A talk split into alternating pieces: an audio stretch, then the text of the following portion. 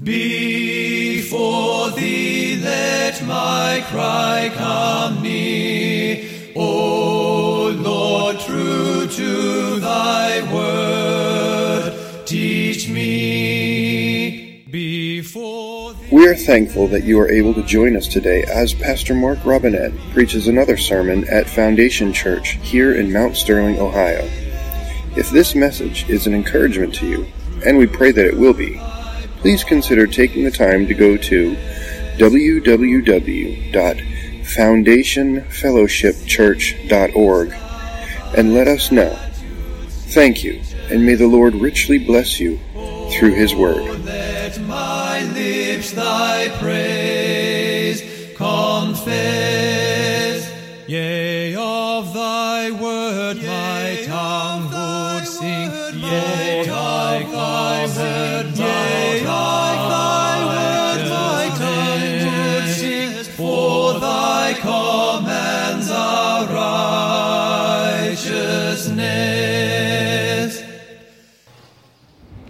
Well, greetings this Lord's Day, people of God, in the name of Jesus Christ our Lord. Greetings. It is a wonderful day to be invited into God's presence to lift up the name of the Lord. Amen. Amen. The Lord has uh, called his people to come together in his presence and to pray for justice. And justice is coming. Everybody say, justice is coming. The judge is coming, right? The Bible tells us that he will one day judge the world with equity. A good judge is a hard thing to find, uh, but one day God Himself will come in the form of uh, Christ and will sit on the throne of judgment, judging all of the nations. David sang about this in Psalm 48. He said, Great is the Lord and greatly to be praised in the city of our God, in the mountain of his holiness. Beautiful for situation, the joy of the whole earth is Mount Zion on the sides of the north, the city of the great king. God is known in her palaces for a refuge, for lo, the kings were assembled and they passed by together. They saw it, and so they marveled, and they were troubled, and they hasted away. Fear took hold upon them there, and pain, as of a woman in travail. Thou breakest the ships of Tarshish, and as an east wind. As we have heard, so we have seen in the city of the Lord of hosts, in the city of our God. God will establish it forever. We have thought of thy loving kindness, O God, in the midst of thy temple. According to thy name, O God, so is thy praise unto the ends of the earth. Thy right hand is full of righteousness. Let Mount Zion rejoice. Let the daughters of Judah be glad because of thy judgments. Walk around Zion. Go round about her and tell all of the towers thereof. Mark ye well her bulwarks and consider her palaces, that ye may tell it to the generation that follows. For great is our God forever and ever. He will be the guide even unto death. Let us pray. Lord, you are the good judge. Lord, we are thankful that we are not that, that you have given us your spirit, that you have covered us in your blood, that you have not dealt with us according to our sins, but instead have given us righteousness and a standing of righteousness, not based on the deeds of our own flesh, but because of the perfect life of your Son. Today, as we gather into your presence, we come today asking for forgiveness, knowing that it is offered freely to us as the great gift that you offer your people. And Lord, we thank you that that's not all that you've done. Instead of just forgiving us, Lord, you have made us heirs and joint heirs with Christ, that we are part of the family of God, and that we are going to receive an inheritance that is incorruptible, undefilable, that fades not away, that's reserved in heaven for us. And Lord, we come hungry, hungering and thirsting after righteousness, according to your word, knowing we shall be filled. Fill us today, feed us, talk to us. We long to hear your voice, Lord. Help us, change us that we might be made fit for heaven. In Christ's name we pray. And all God's people said,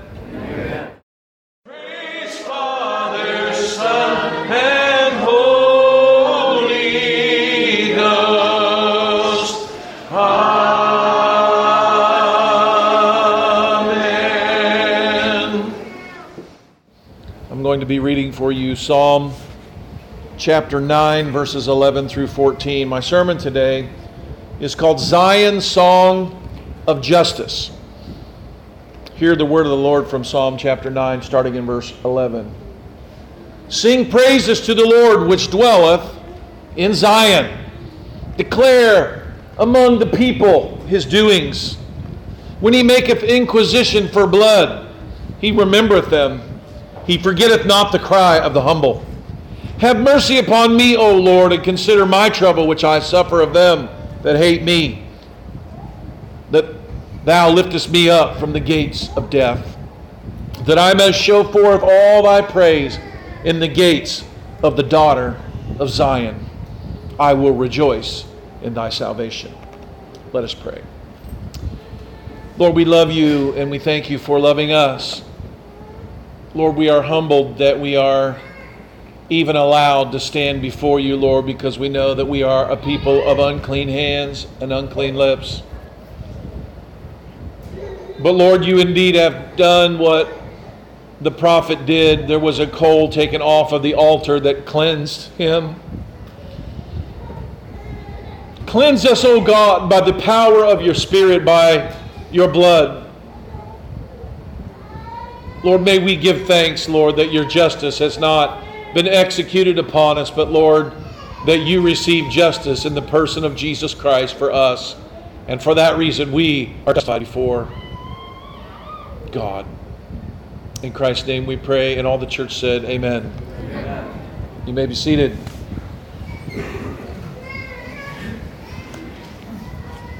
The last time we were together here in the Psalms, we covered part one of Psalm chapter 9. And we talked about faith for prayer. Here in this Psalm of David, we are reminded that sometimes we need faith to pray. We don't have any. The Bible says if we pray, we must pray in faith. And sometimes we've got to kind of remind ourselves why we should have faith. We are so sinful and depraved that we oftentimes forget God.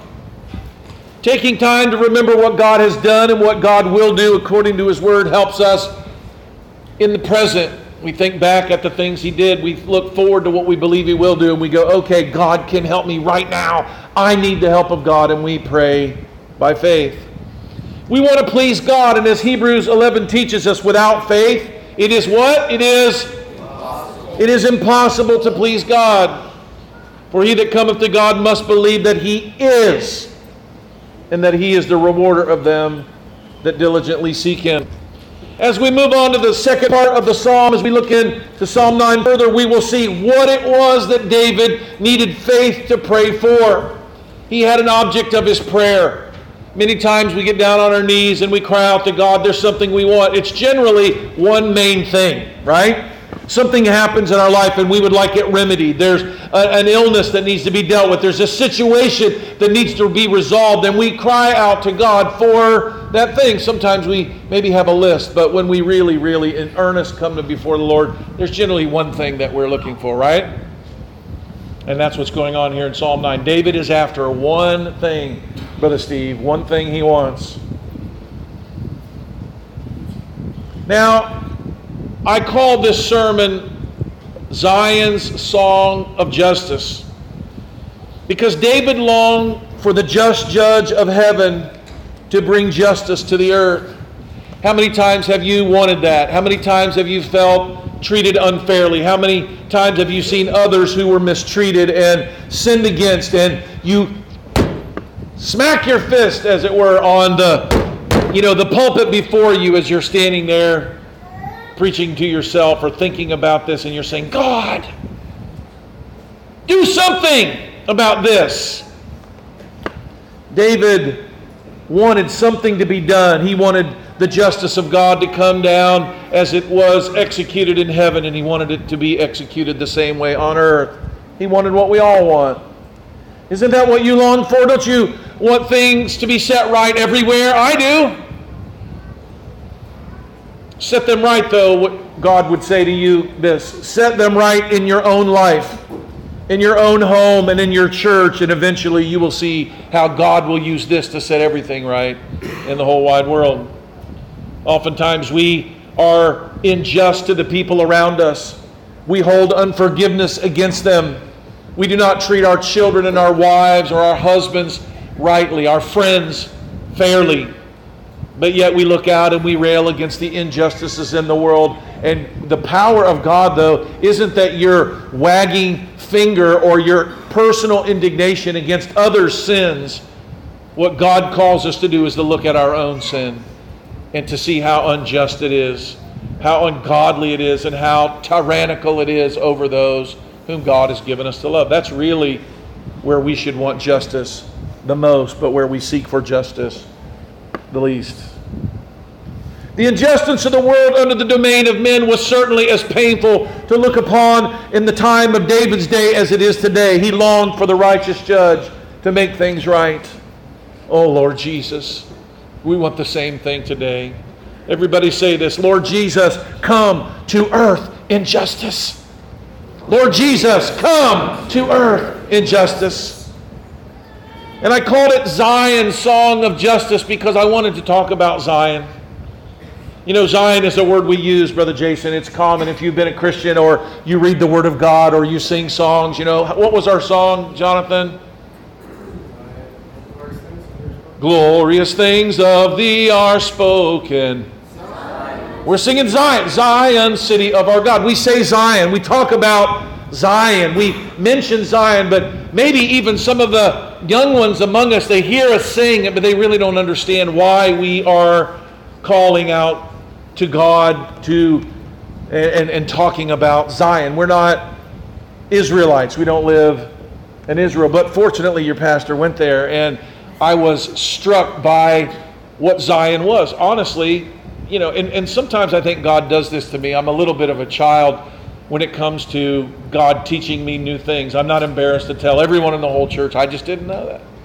It's probably scary for you. You know, he's been a pastor for 30 years and he didn't know that. Well, how can he expect me to know? Well, I didn't understand exactly what Zion is.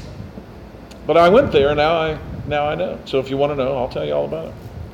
So, what, is, what does it mean when we say Zion? What did David mean? Zion was and still is a powerful symbol for God's people. And so let's just take a minute to look at what it is.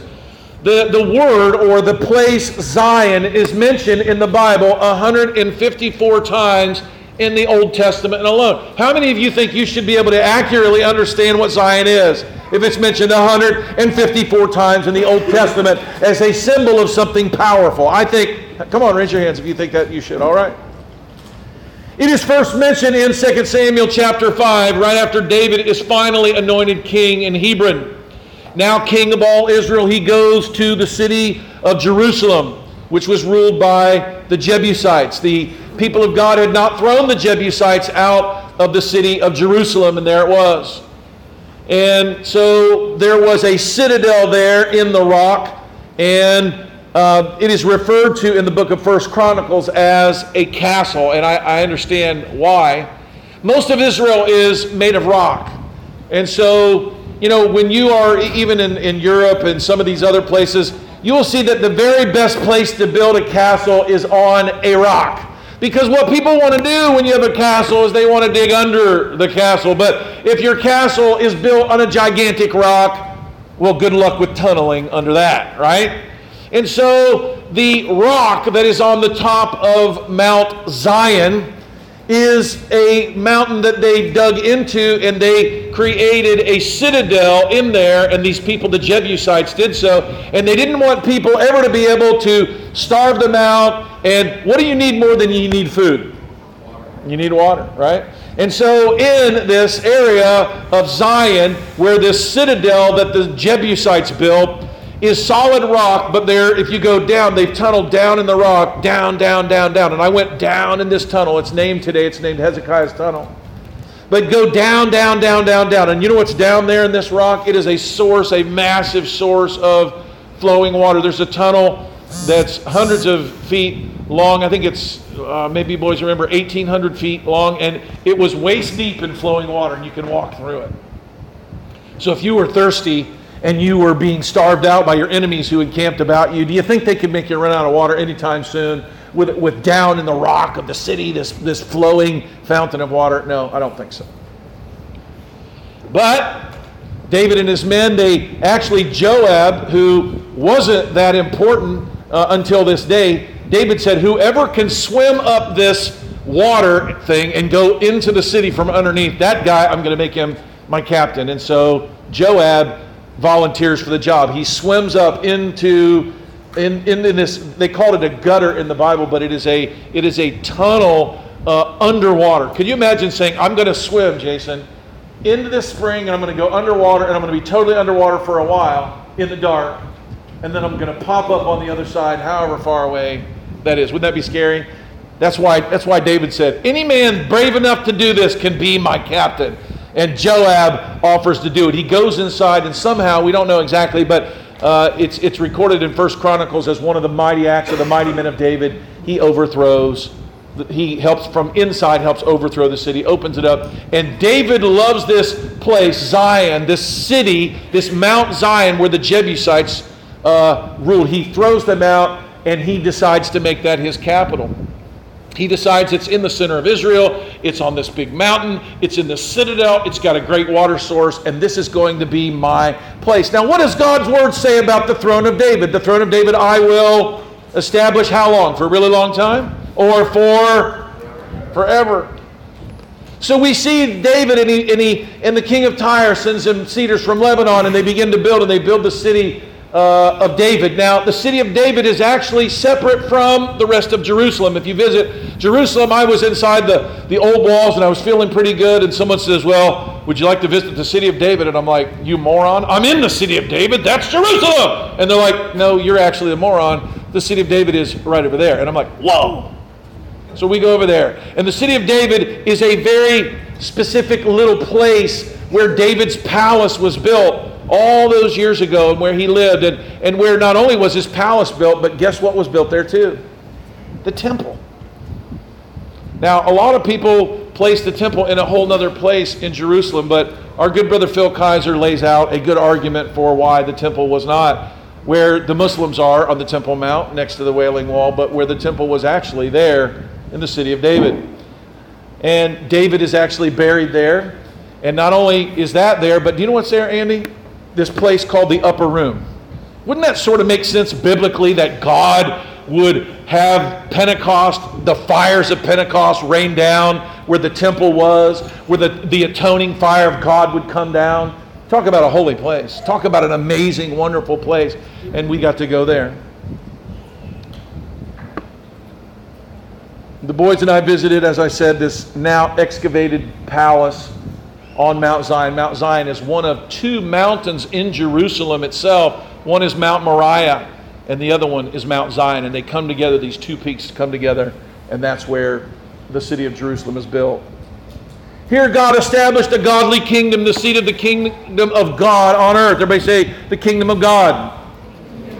You see, the kingdom of God started with David. David was a man after God's own heart. God gave them Saul, a king like they wanted, a king like all the other nations. But when God gave them a king after his own heart, he established that kingdom and he said he was going to stand forever. So David leaves Hebron where he is anointed and he goes up to where to the, this place and he begins to establish his throne.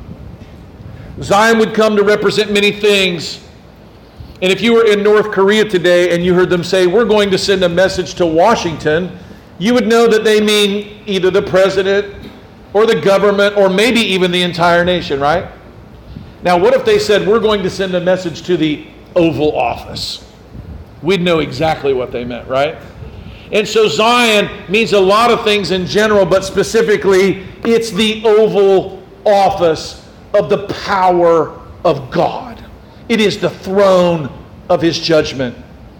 Mount Zion, in particular, as I said, is a peak here where God's uh, power was established in the world here with the children of Israel. Now, in fact, Zion is used more than a hundred times more. Uh, it's mentioned in by the, the, the prophets, besides out of the book of Psalms. It's in the book of Psalms many, many times but it is mentioned a hundred times by the prophets Isaiah, Jeremiah and the minor prophets together. In New Testament, we look forward to, as, and we look at the New Testament writers, we look and we see them that Zion is what they call the kingdom of God on earth. It is the church. We read it today. Uh, our good brother was reading out of Hebrews, and he was talking about we're not come to Mount Sinai. We're not coming to the place where the black uh, clouds of God and the thunders and lightnings that Moses came down with. The, we're not coming to that mountain, right? But we're come to what? We're come to Mount Zion. In the, in the New Testament, for some reason, the King James writers misspelled Zion every single time, and they spelled it with an S. This caused your pastor a lot of pain and suffering uh, because I wanted to make sure I was uh, handling the Word of God properly, and I saw Sion and Zion, and there's actually a place in the Old Testament called Sion, and there's these wild theories. I won't I, there's no way on earth I could share all that with you. But just suffice it to say, Zion with an S in the New Testament is Zion with a Z from the Old. It's the same place. Paul, the traditionally accepted of the book of authors, was explaining that God's kingdom was coming through the church of the living God. You're not coming to a smoking mountain like Moses did, it says in Hebrews 12 22, but you are come to Mount Zion, under the city of the living God, the heavenly Jerusalem, to an innumerable company of angels, to the general assembly of the church, the firstborn which are written in heaven, and to the God, the judge of all. Everybody say, He's the judge of all. God, the judge. We, we've got to remember who the judge is and who it's not. Everybody say, I'm not the judge. No man is the judge. God is the judge. To the General Assembly, the firstborn, written in heaven, to God, the judge of all, and the spirits of just men made perfect. Peter quotes Isaiah that we read earlier today uh, in from Isaiah 28. He quotes this. He says, "Behold, I lay in Zion." Paul quotes this.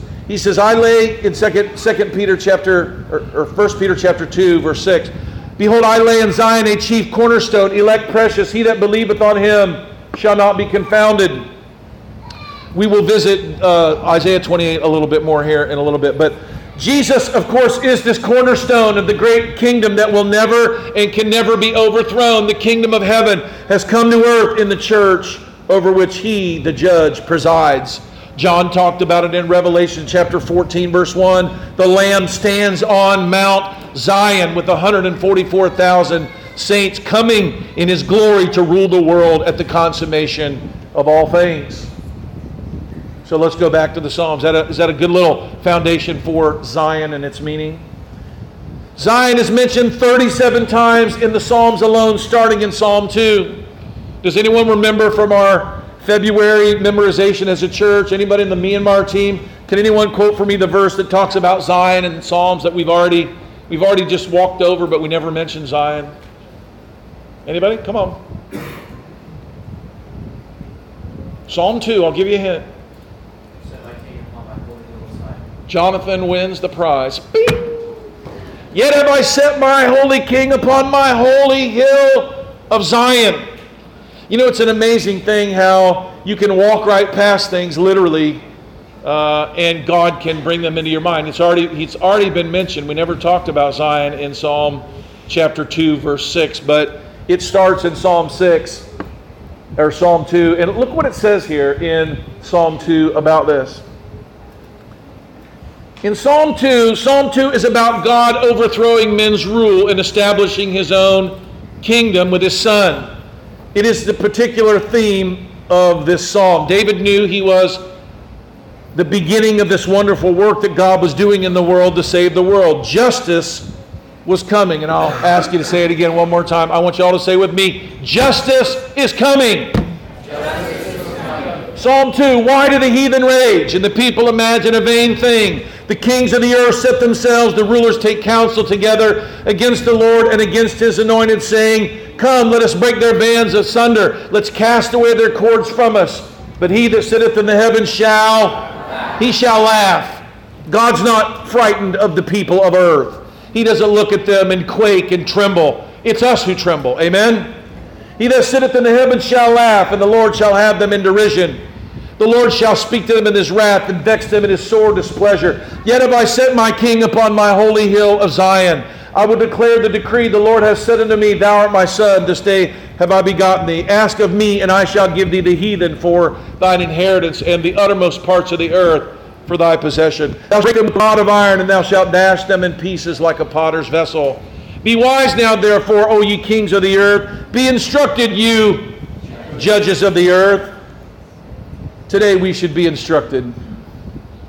We think we're the judges of the earth. We hold things against people. We look down upon our nose. We, we want justice to come for us. We want justice to come against them. And we look with hatred and, and we look with contempt instead of looking at our own sin and our own lives. We look at the lives of others. But be wise now, therefore, O ye kings.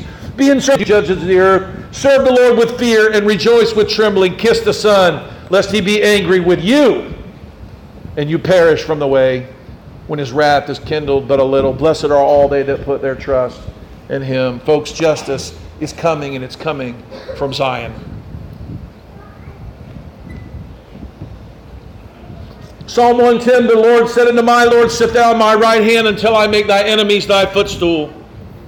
The Lord shall send the rod of thy strength out of Zion. Rule thou in the midst of thine enemies. Thy people shall be willing in the day of thy power, in the beauty of thy holiness from the womb of the morning and the dew of thy youth. The Lord has sworn, and he will not repent. Thou art a priest forever after the order of Melchizedek.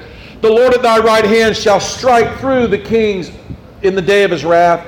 He shall judge. Everybody say, He shall judge. He shall judge among the heathen, and he shall fill the places with dead bodies, and he shall wound the heads over many countries. He shall drink of the brook in the way, and therefore shall his head be lifted up. The judge is coming, justice is coming, and this is the song of Zion. Psalm 149, David prays, he says, Praise ye the Lord, sing unto the Lord a new song, and his praise in the congregation of the saints. Let Israel rejoice in him that made them. Let the children of Zion be joyful in their king. Let them praise his name in the dance. Let them sing praises unto him with the timbrel and harp. For the Lord takes pleasure in his people, and he will beautify the meek with salvation. Let the saints be joyful in glory, and let them sing aloud upon their beds. Let the high praises of God be in their mouth, and a two edged sword in their hand to execute vengeance upon the heathen and punishment upon the people, to bind their kings with chains and their nobles with fetters of iron, to execute judgment written. This honor has all the saints. Praise ye the Lord. It's kind of an amazing thing. They're praising, they're dancing, they're exciting. And he says, Oh, let the high praises of God be in your mouth, but let a two edged sword. The church is coming the body of Christ Himself is coming in the earth to bring judgment against the world. And the judgment that comes against the world will come from Him, but it will come through you and I. Justice is coming through the kingdom, justice coming through you and I. And if we look back a few verses in Psalm 9 before we finish Psalm 9 here, You'll see what we covered a couple of weeks ago, and you'll see that this is at the very heart of what David is praying about. Psalm 9, David said, as we talked about a few weeks ago, For thou hast maintained my right and my cause. Thou hast status, thou sat in the throne judging right. David is talking about righteous judgment. Thou rebuked the heathen, thou destroyed the wicked, thou put out their name forever. David was having to remember that God doesn't let things go. God, God is not asleep. God is not, is he's not that he's unable to deal with people that need to be dealt with. God knows how to deal with them, and he will. And we are foolish when we think he's somehow not watching or somehow he's too weak to deal with the men that need to be dealt with. God's not weak. God knows what he's doing.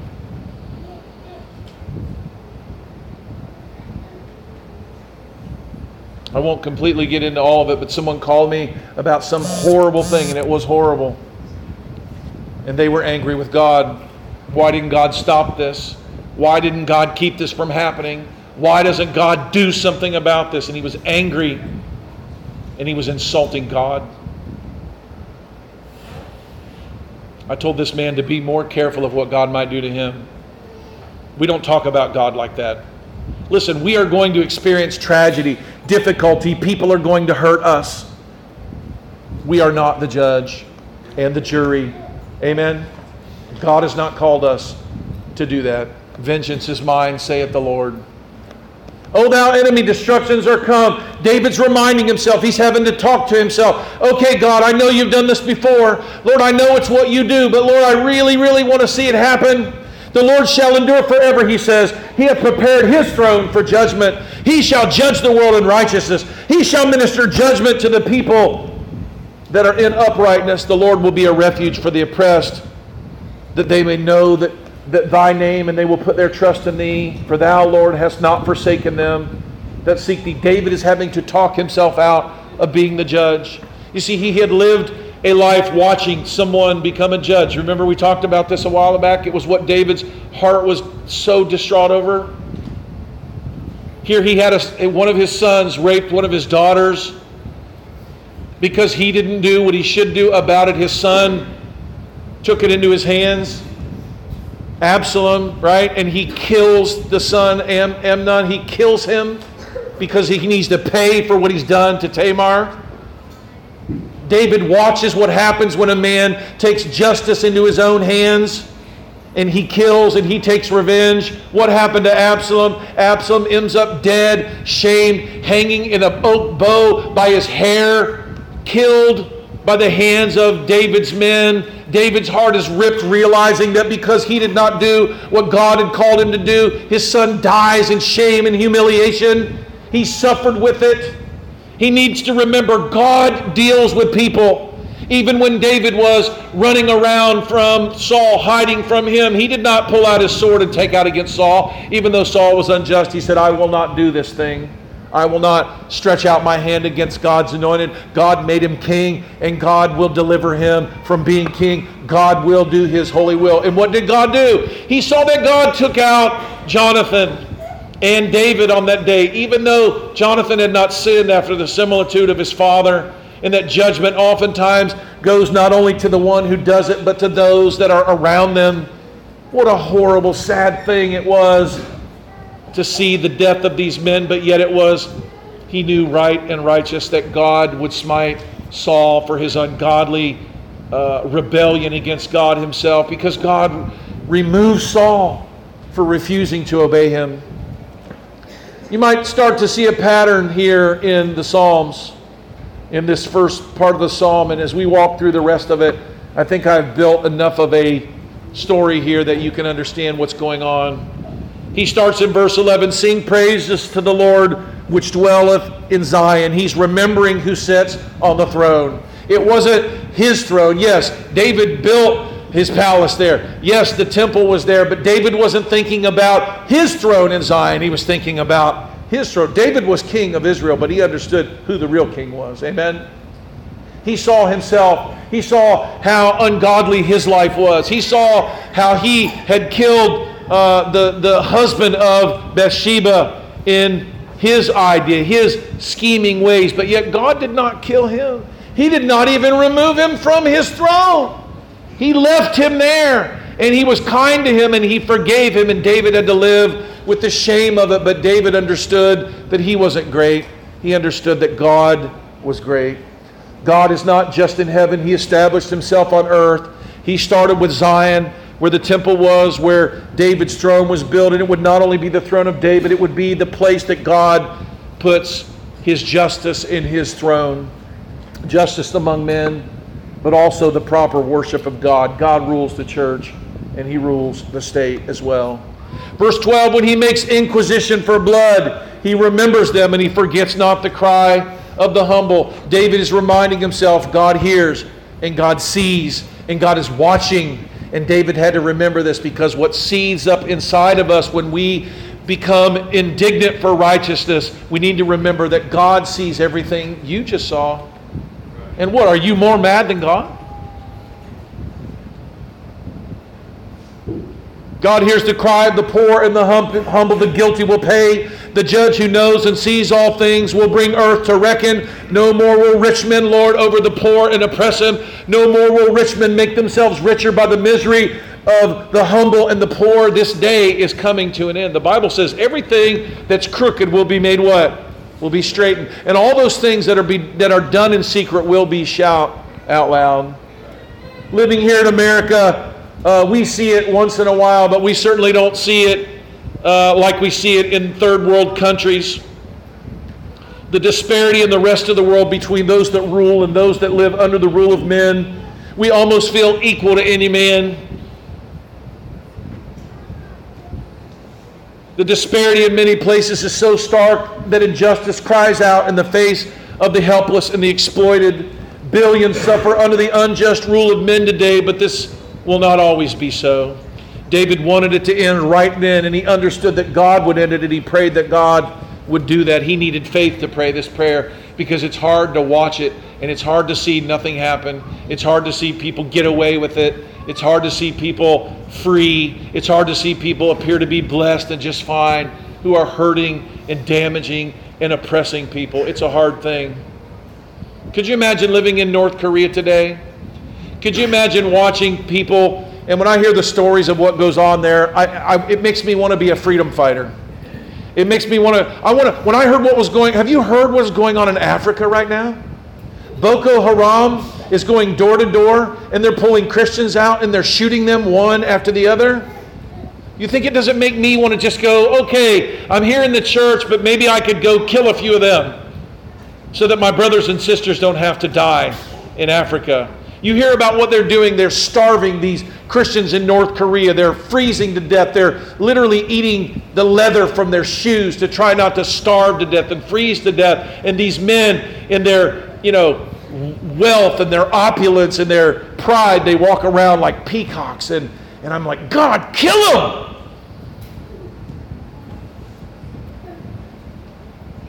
I'm not any more just than God. Our own inequity, though, as I said earlier, all I can do as a man of God from the pulpit is point us where God's word points us. It points us to look at our own injustice that we can deal with. Can you, can you stop Kim Jong un or Kim Jong il or Boko Haram or ISIS or all? No, you can't. I remember the first time I went down to the abortion mill, and it was my first real face to face encounter with women coming in with children in their bodies and leaving with no children in their bodies, and they killed them. And I was I remember being outside the abortion mill, and I remember clenching and going, I should stop this. Like, what is my life? I mean, I got a gun. Why don't I go down there and kick the door open and shoot every doctor because they can't do this killing if there are no doctors? I remember really needed to be talked down from the ledge. Now you might go, well, uh, you know, that's crazy. Well, I, you know, that's just that's me.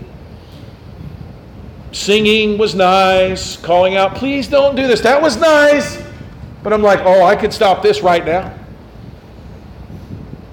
But I remember Jesus didn't do anything like that, Heath. Do you know he knew about the child exploitation.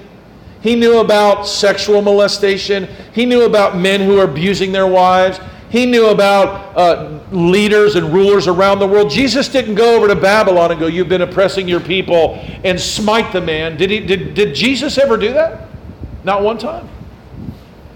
But what he did do is braid a whip and run out the people that were lording over people in his church and making it impossible for them to come to him because he didn't have enough money to buy the right kinds of sacrifices. He did throw them out. And if you look at the life of Jesus, you know that Jesus was doing something. He has a bigger plan. I don't understand God's ways. I don't understand why God doesn't kill them all. But you know what I do understand? That God knows better than I do, and that He's the judge of the world. And I know that if it were up to just flat out straight justice that I don't deserve to live either. So when would the killing stop and where would it stop? Would it stop with you?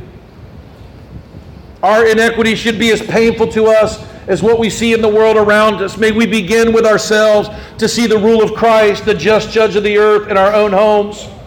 Isaiah promised the day was going to come. He says in Isaiah 28, Wherefore hear the word of the Lord, you scornful men that rule the people in Jerusalem. He wasn't talking about the Babylonians. He wasn't talking about the Amalekites. He was talking about the people of the church. Where does judgment begin, people of God? in the house of God. And if we would judge ourselves, we would not be judged. The Bible tells us not to judge others, but it certainly tells us to do what?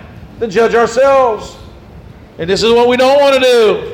We want to go to church and we want the church to tell us how good we are and how we're better than them and how God is going to judge them. But if Jesus were here and he was standing in the pulpit, his message would not be what is going to happen to them. His message would be, Why are you not just to your wife?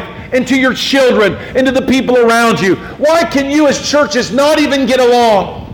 I went to Israel and found that the, that the Church of the Holy Sepulchre, that Christians cannot get along enough to even own the key of the church of the Holy Sepulchre, that it has been passed down through the hands of Muslim families for over 800 years because Christians can't even be kind enough to each other to share a building they believe is over the tomb of Christ. Really? That's vile. Here we are supposed to be children of the King, walking in the light as children of light, and we cannot even agree. We can't even get together. We can't even love each other. We look down our noses at people that think differently than us or who read the Bible a little bit differently than us. We are unjust as a people.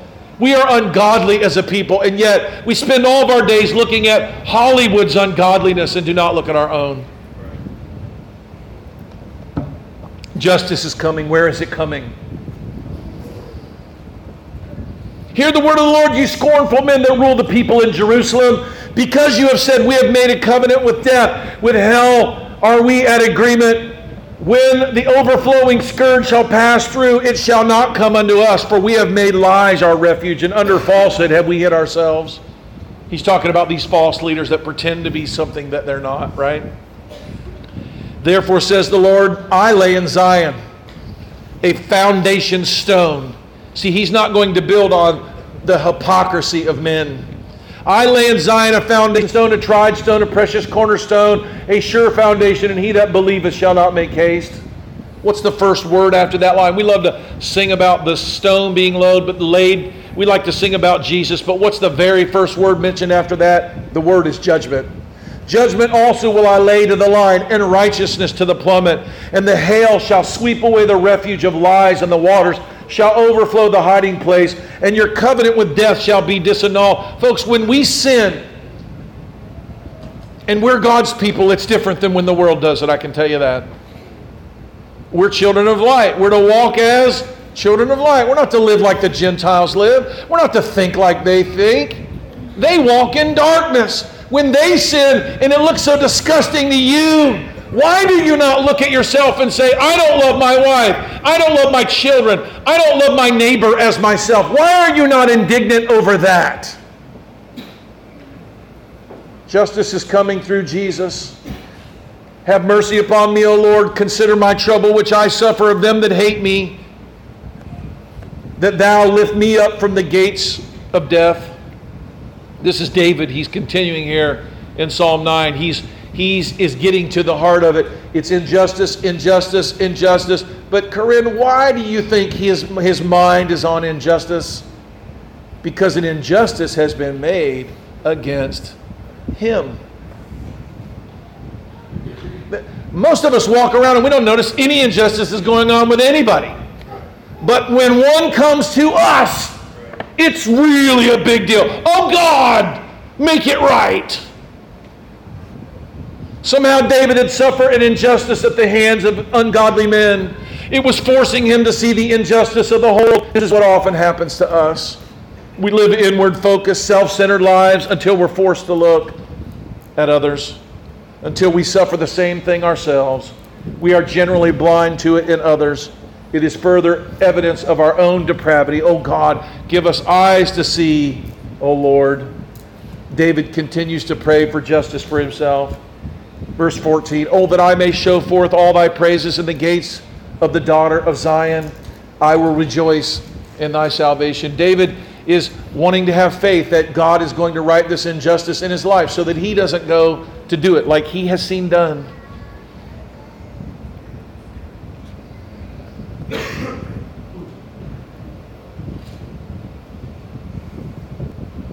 Next, David sings of the end of the wicked, the chaff which the wind of God's judgment will drive away one day. The heathen are sunk down in the pit that they made.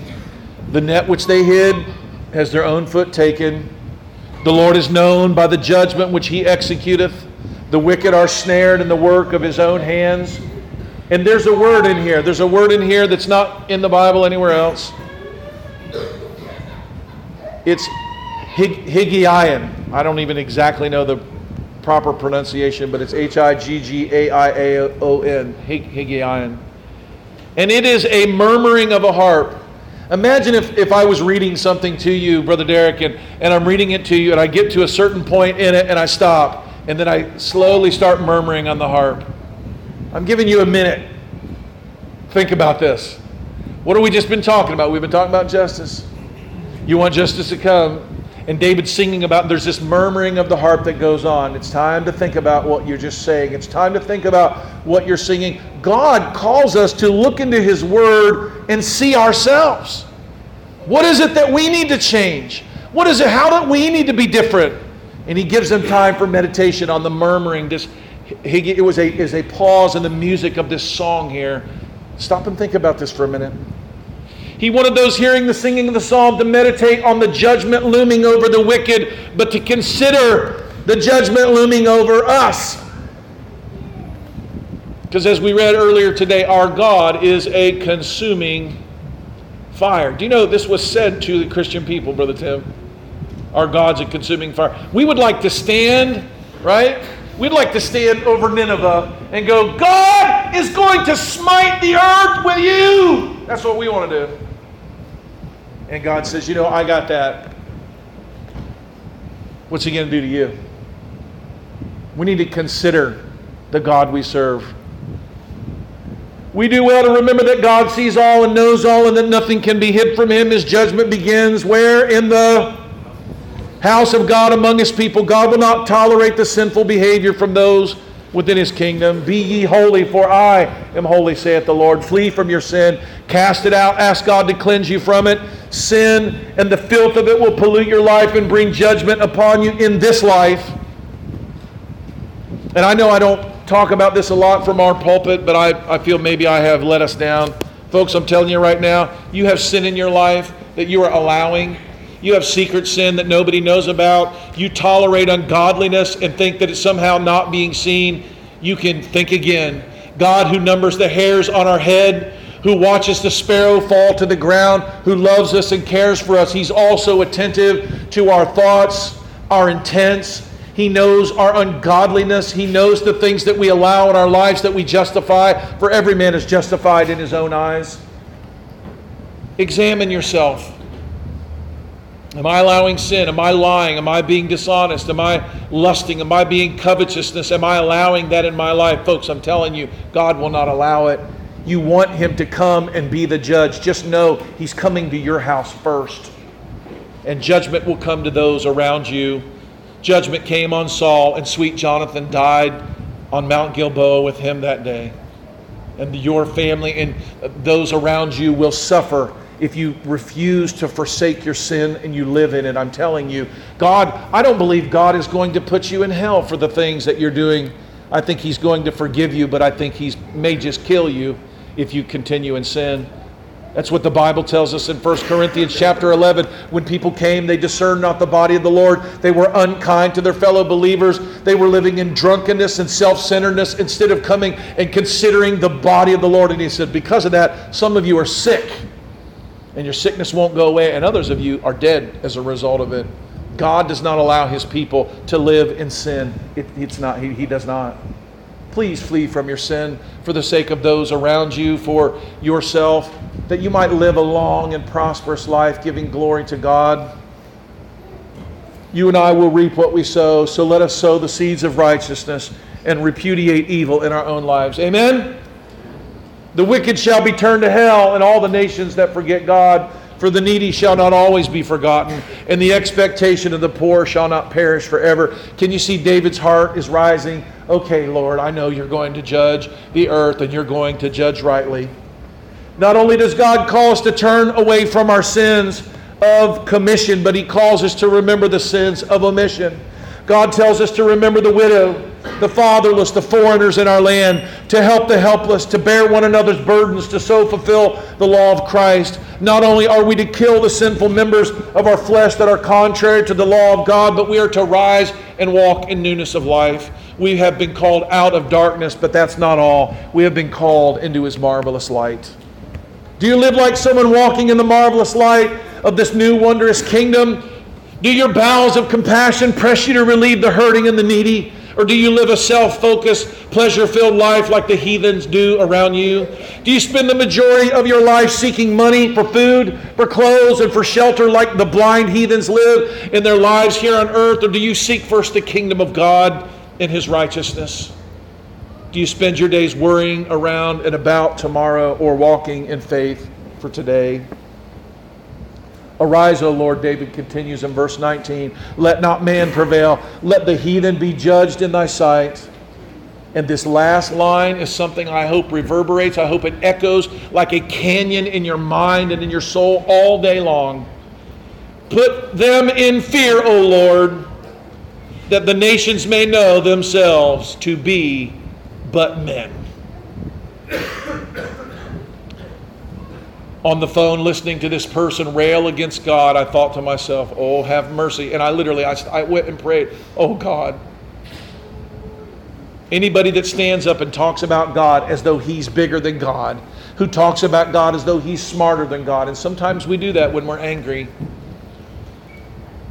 But today, may we be in fear and know that we are but men. Amen. Help us, oh God, to know who we are. God is God, and we are not. Let us pray. Lord, we hear this song, the song of Zion, the justice of Zion. Lord, it is your throne that is established forever, Lord. Lord, may we not think ourselves sitting in it. May we not be those who judge others, but may we judge ourselves. Lord, we call on you today to bring to light our sins. Lord, that we may not be ashamed or have the uh, occasion of our enemies, Lord, to rail against you. We're your people, Lord. We can't live in sin. We can't tolerate ungodliness in our life. And not only that, but we must be holy like you. Lord God, make us holy. Lord, teach us to walk in mercy and kindness, to be kind one to another, tenderhearted, forgiving one another, even as you, for Christ's sake, have forgiven us. Let that be our prayer today as we sing Zion's song for justice. Amen.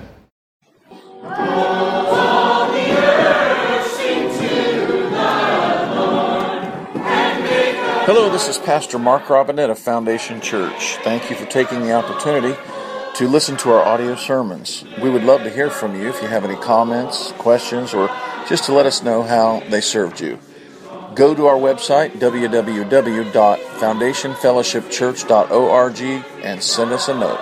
Thank you, and it's a pleasure to serve you.